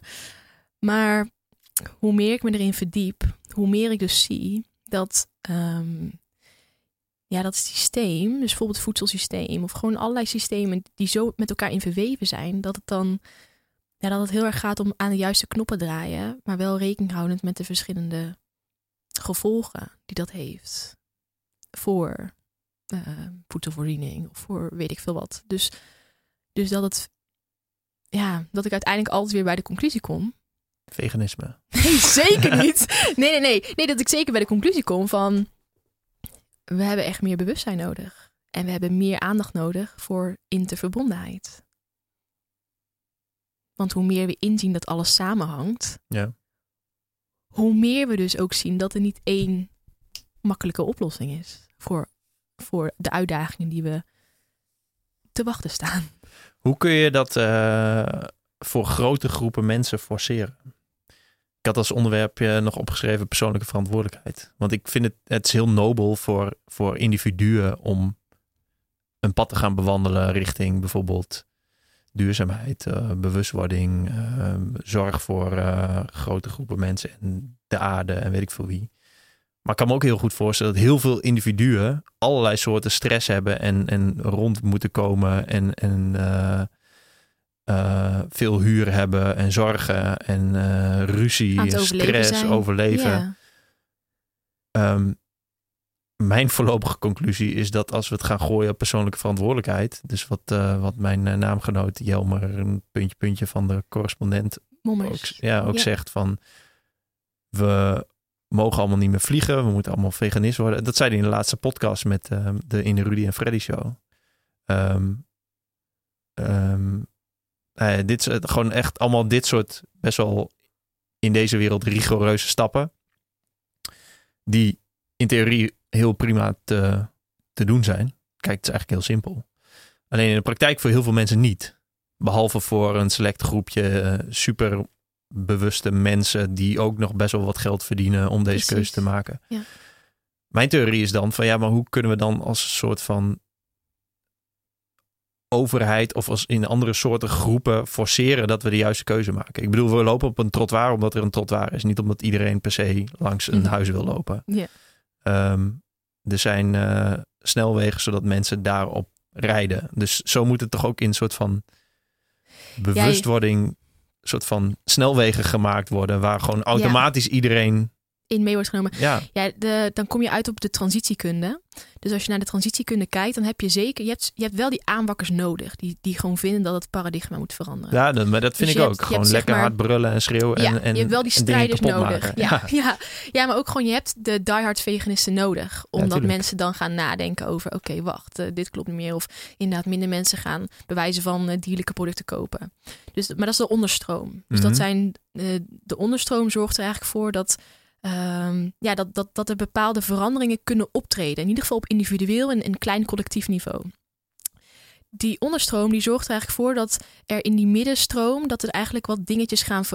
dat er wat dingetjes naar de oppervlakte komen. Ja. En je ziet nu eigenlijk aan alle kanten... er wordt vaker hierover geprotesteerd... of er wordt dit gedaan of net wat. En dat komt dan eigenlijk omdat die onderstroom echt aan het kietelen is. Zeg gewoon, jongens, we moeten verandering... Wanneer die onderstroom zo groot wordt... en zeker ook dat die middenstroom wordt meegenomen... dan zul je zien dat op een gegeven moment... dat er een transitie plaats kan vinden. Maar dan heb je dus wel de grotere actoren nodig. Bijvoorbeeld de politiek, de overheid, noem maar op. Grote bedrijven. Ja, bedrijven. Die gaan dan mee. En dan kun je zien dat er een soort van transitie kan ontstaan... naar iets wat we dan met z'n allen... willen. En dan wordt dus ook die groep die eigenlijk daar niet echt mee bezig is, die wordt dan onbewust in meegenomen. Omdat het dan in één keer vanaf bovenaf wordt gestuurd. Hè, dat bewijs van zoveel procent van wat een supermarkt verkoopt mag alleen maar dierlijk zijn. Ik zeg maar wat, whatever. Maar precies dat soort dingen zat ik over na te denken. Ik bedoel, ik ben gewoon een lui consument. Gewoon echt. Ja. We zijn allemaal lui. Ja. Ik loop gewoon naar mijn Albert Heijn om de hoek. En wat daar is, koop ik. Ja. En ik ga heus niet, zeg maar, mijn hele bon bekijken met wat het nou allemaal heeft gekost. Dus als daar gewoon shit ligt die allemaal heel prima duurzaam, lokaal, dat soort dingen is. Ja, omdat het ligt daar voorradig. Ik denk dat de supermarkt ook een hele belangrijke rol speelt... in überhaupt wat we eten natuurlijk. Dus dan ga ik dat kopen. En ik denk dan steeds van ja... Ik kan nu wel zelf bedenken van ik moet zorgen dat ik mijn eigen tas mee heb. Ik wil eigenlijk niet iets wat verpakt is in plastic. Ik moet biologisch vlees of geen vlees, weet je wel. Dat, en dan de hele tijd dat soort keuzes. En ik snap ook wel dat als je daar heel vaak forceert... om dit soort keuzes te maken, dat het allemaal automatisch gaat... Alleen ik denk dan heel vaak van oké, als het voor mij al heel moeilijk is. Ik praat hier best wel vaak over in mijn podcast. Ik lees er veel over. Ja, dan kan ik me ook echt voorstellen dat voor mensen die daar helemaal nooit iets over lezen. Dat ze dat helemaal nooit doen. En dat ze ook echt heel erg boos worden om al het gezeik en gezeur erover. Ja. Toch? Ja, nee zeker. Nee, totally agree. Nee, en dus dat is zeg maar hoe zo'n transitie dan in zijn werk gaat. Tot zeg maar zo'n nieuw... nieuw verbetering of een nieuw iets. Dat er iets moet veranderd moet worden. Maar er zijn zeker belangrijke partijen... die daar een hele grote rol in spelen. Maar zo'n supermarkt, die heeft bijvoorbeeld die diehard vegans... ik zeg maar even wat, die hebben ze heel hard nodig... omdat ze op basis daarvan ook het productassortiment kunnen gaan aanpassen. Ja. Als mensen meer plantaardig gaan eten... dan gaan ze ook meer zorgen dat er plantaardige opties zijn. Ja. Maar dat is een heel interessant... ja. Interessant gegeven. En ik denk, als je dus wil kijken naar bijvoorbeeld... ik zeg maar nu even het voedselsysteem. Als we daar verandering in willen zien... dan hebben we van zowel onderaf als bovenaf... zeg maar, invloed nodig. Mm-hmm. Ja, dus zowel jij als individu kan daar een bijdrage aan leveren. Het hoeft niet, geen verplichting. Het kan als je je daartoe geroepen voelt... maar uiteindelijk hebben we daar ook zeker beleid, overheid voor nodig. Om juist de mensen die inderdaad met heel andere dingen bezig zijn. Met overleven, omdat ze gewoon de huur moeten betalen en heel veel moeten werken. En noem maar op. Mm-hmm. Om hen dan eigenlijk onbewust ook mee te nemen in die verandering. En dat kan dan, dat komt dan samen. Ja. Maar dat duurt wel. En kijk, ik denk dat dat ook heel belangrijk is om te weten. Transitie duurt heel lang. Dat duurt echt wel een aantal jaren, dan wel niet tientallen jaren. Voordat er een nieuwe norm weer is. Mm-hmm. Bewerkstelligd. Dus dat moeten we niet vergeten. Dat elke dag kan je weer bijdragen op een hele grote manier, maar ook een superkleine manier. Door te stemmen met je portemonnee, met je vork, met je hart. Mm-hmm.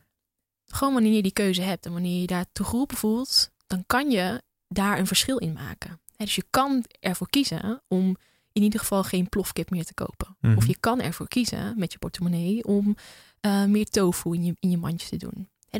Dus elke dag hebben we weer een keus.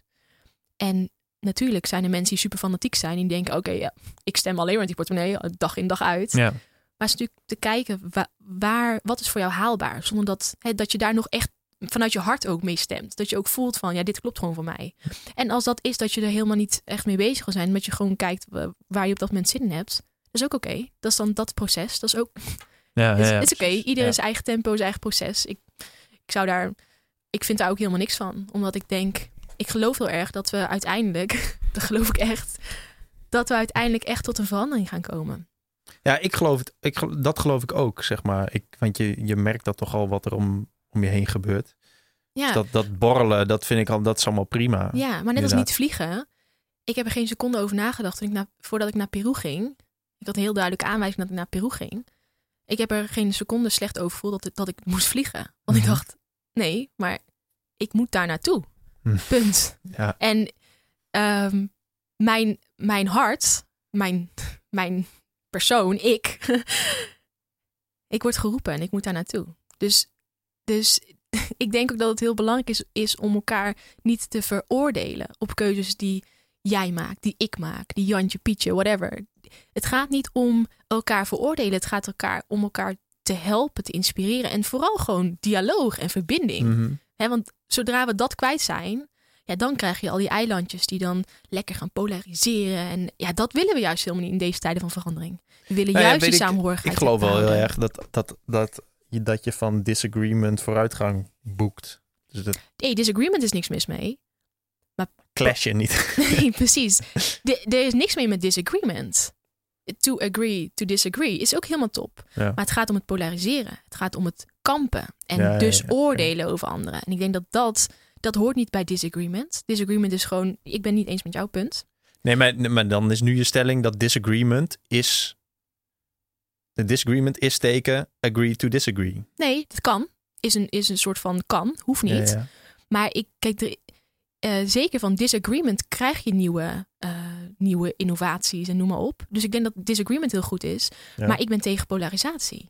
En ik denk dat polarisatie en disagreement zijn wel twee verschillende dingen.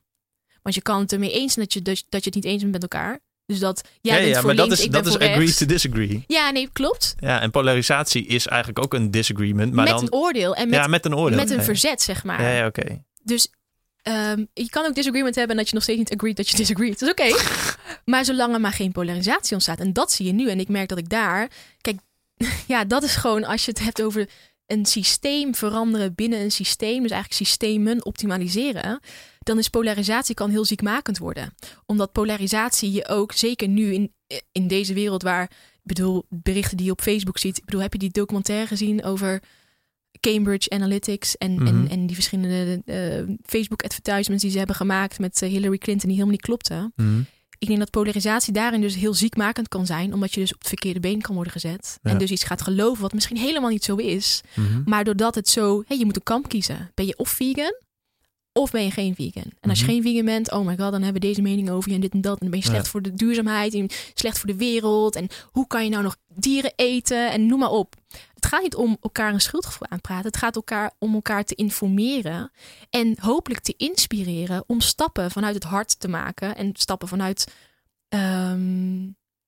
gewoon de verandering die je dus wil zien. Mm-hmm. Dus ik denk dat ik heb daar dat binnen dat systeem veranderen, dat heel belangrijk is. Dat het nog steeds wel verbinding blijft. Ik heb een keer een stuk geschreven over dat het tegenwoordig best wel moeilijk is om geen mening te mogen, of te hebben in ieder geval, of te mogen hebben. Want eigenlijk wordt er wel steeds van je verwacht om iets te vinden over Trump, Thierry Baudet, klimaat, veganisme. Ja. Ja, en soms is het gewoon, weet ik niet. Ja. En dat is eigenlijk ook al een soort van ziekte. Hoezo weet je er niet? Je bent echt slecht geïnformeerd. Je vindt toch wel puntje, puntje, puntje. Heb je niet dit en dit en dit? Ja, nee, dat klopt. Oké, maar heb ik geen mening over. Oh. Ja, dat klopt. Dat is ook. Ik denk... ik zat daar nog vanochtend volgens mij over na te denken. Ik weet niet, vroeger dan las ik gewoon een boek... en dan aan het einde van het boek dacht ik... oké, dan vind ik dit er nu van. Maar dan, als mensen tussentijds dan iets vroegen... was het gewoon, ik lees nu dat boek. Punt. Ik kom er over een paar maanden op terug, want dan weet ik het. En nu is het inderdaad... maar je leest dat boek toch? Ja, maar ik ben pas op bladzijde 1. Nou, en wat vind je ervan? Ja, maar I don't know. Ja. Dat het kost ook eigenlijk tijd. Ik denk dat we dat ons vaak niet realiseren. Dat een mening vormen eigenlijk soms, of misschien wel meestal, wel wat meer tijd kan vragen. Om alle perspectieven soort van duidelijk te krijgen. En dan te kijken, wat vind ik daarvan? Ja, maar je weet toch nooit wat alle perspectieven zijn. Nee, maar in ieder geval wel de moeite doen om iets meer erin te verdiepen. Mm-hmm. En nu lijkt het van, oké, lees 1 keer een artikel in de Volkskrant. Wat is je mening? Ja, precies. Oké, maar wacht. Ik heb net maar 1 artikel gelezen die ook door een journalist is geschreven die een bepaalde visie had. Ja, ik weet het nog niet. Maar ik denk dat sommige mensen niet begrijpen dat een mening vormen kost soms ook jaren van tijd. Mm-hmm. En dat kan veranderen. Dus je kan eerst nog dat vinden en daarna dat. En dat is helemaal oké. Dat maakt je niet een slechte mens of zo. Nee. Of een ander mens. Ja, misschien maakt het wel een slechte mens als je nu hele slechte mening hebt. Ja, maar wie is dan om dat te beoordelen? Ja. Ik weet niet. Dus ja, ik denk dat... En het is natuurlijk ook wel zo dat hier... Als je gewoon kijkt naar social media... Nou, ik bedoel, je hoeft alleen maar Instagram te openen. Je wordt al helemaal plat gegooid met alle meningen van iedereen. Dus hoe... volgens mij zegt... Yuval Harari is zo goed. Hij zegt... in the age of misinformation...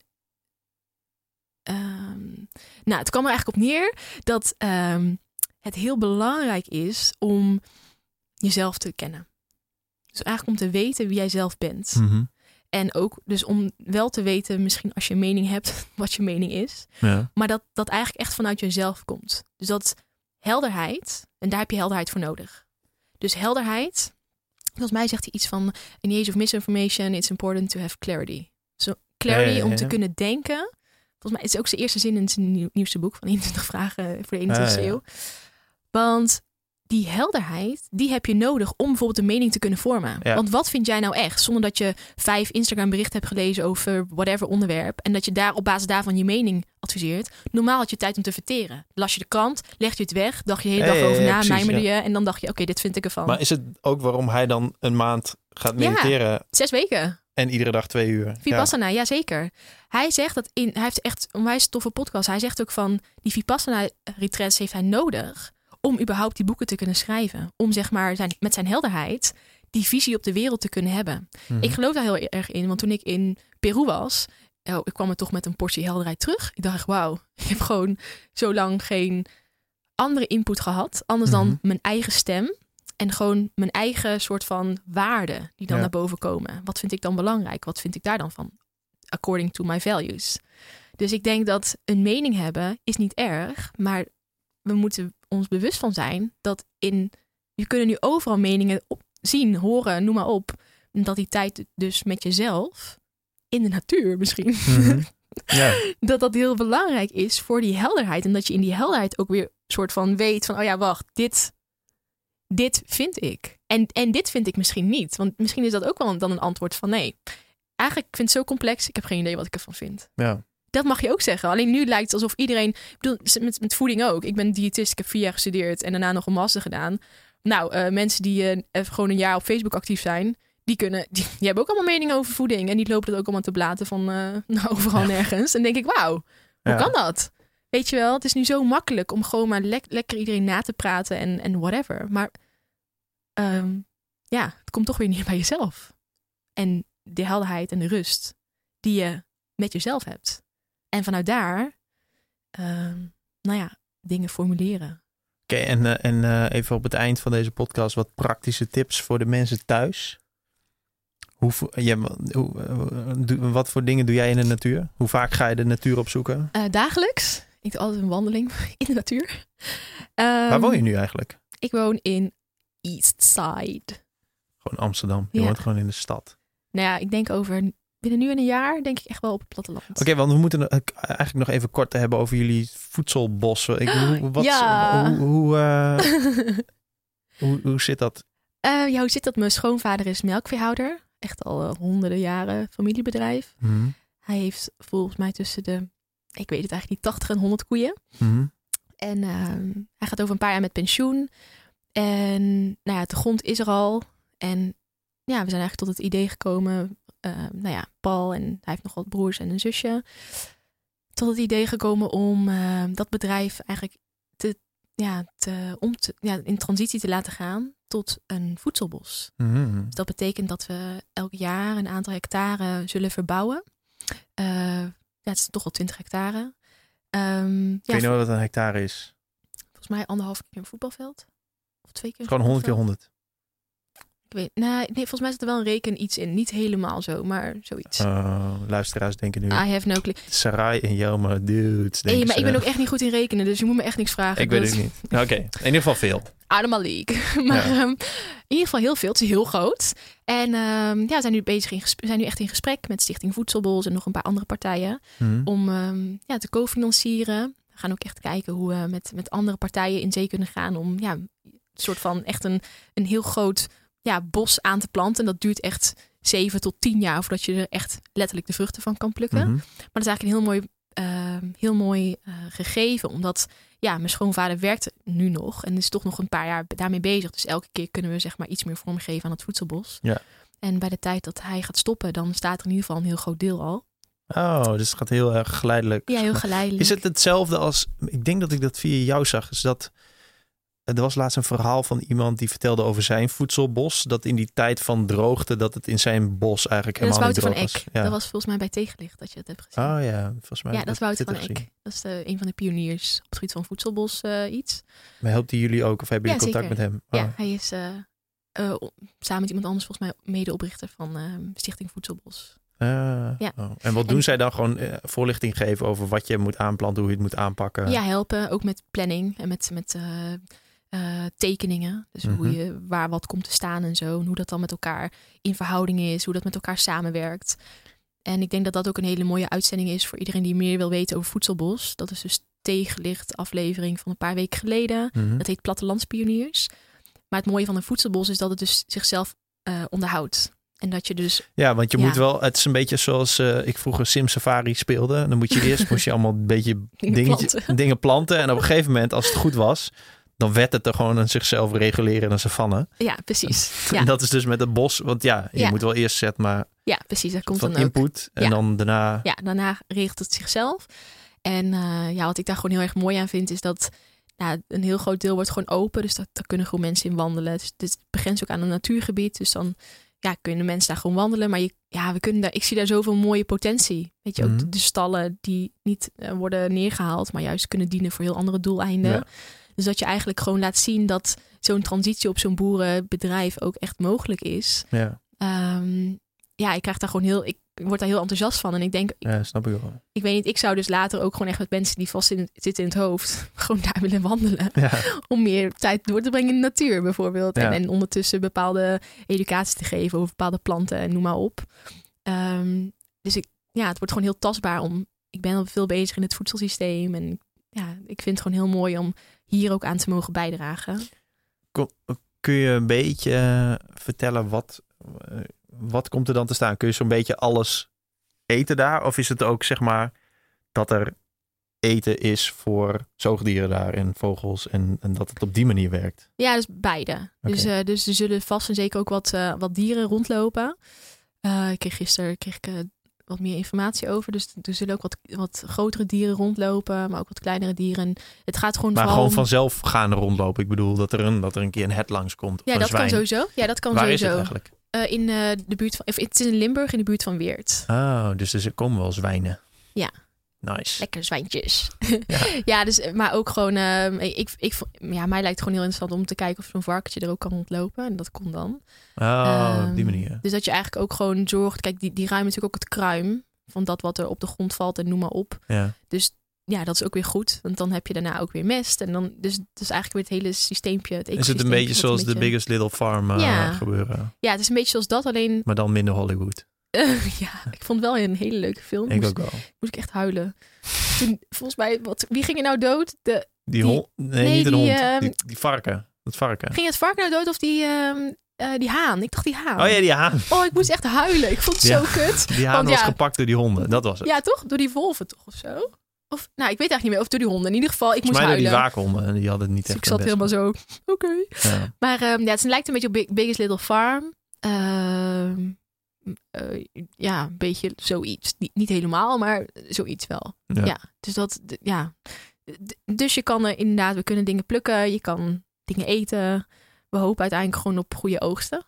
Maar het gaat vooral gewoon om het ecosysteem. En maar het gaat ook wel echt om je gaat wel echt, 100 perenbomen en een, dat soort zo. Ik heb geen zicht op de planning. Zo'n oogst. Dat weet ik. Ik weet niet. Het wordt wel productie en het wordt wel een bedrijf, om het zo maar te noemen. Oh, zeker. Er komen er meerdere bedrijven in. Ja, het is wel echt een onderneming. Ja, precies. Ja, er wordt wel handel gedreven. Ja, precies. Ja, voor een deel dan. Hè? Want het is ook natuurlijk wel een deel ook natuurgebied. En dat mensen gewoon langs gewoon kunnen wandelen. Mm-hmm. Maar het gaat vooral ook echt om het stukje. Volgens mij hadden we in de allereerste podcast ook over mycelium. Hè? Dus dat internet onder de grond. Bomeninternet. Ja, bomeninternet, biodiversiteit. Dus het gaat heel erg om echt het systeem. Gewoon is er ook water?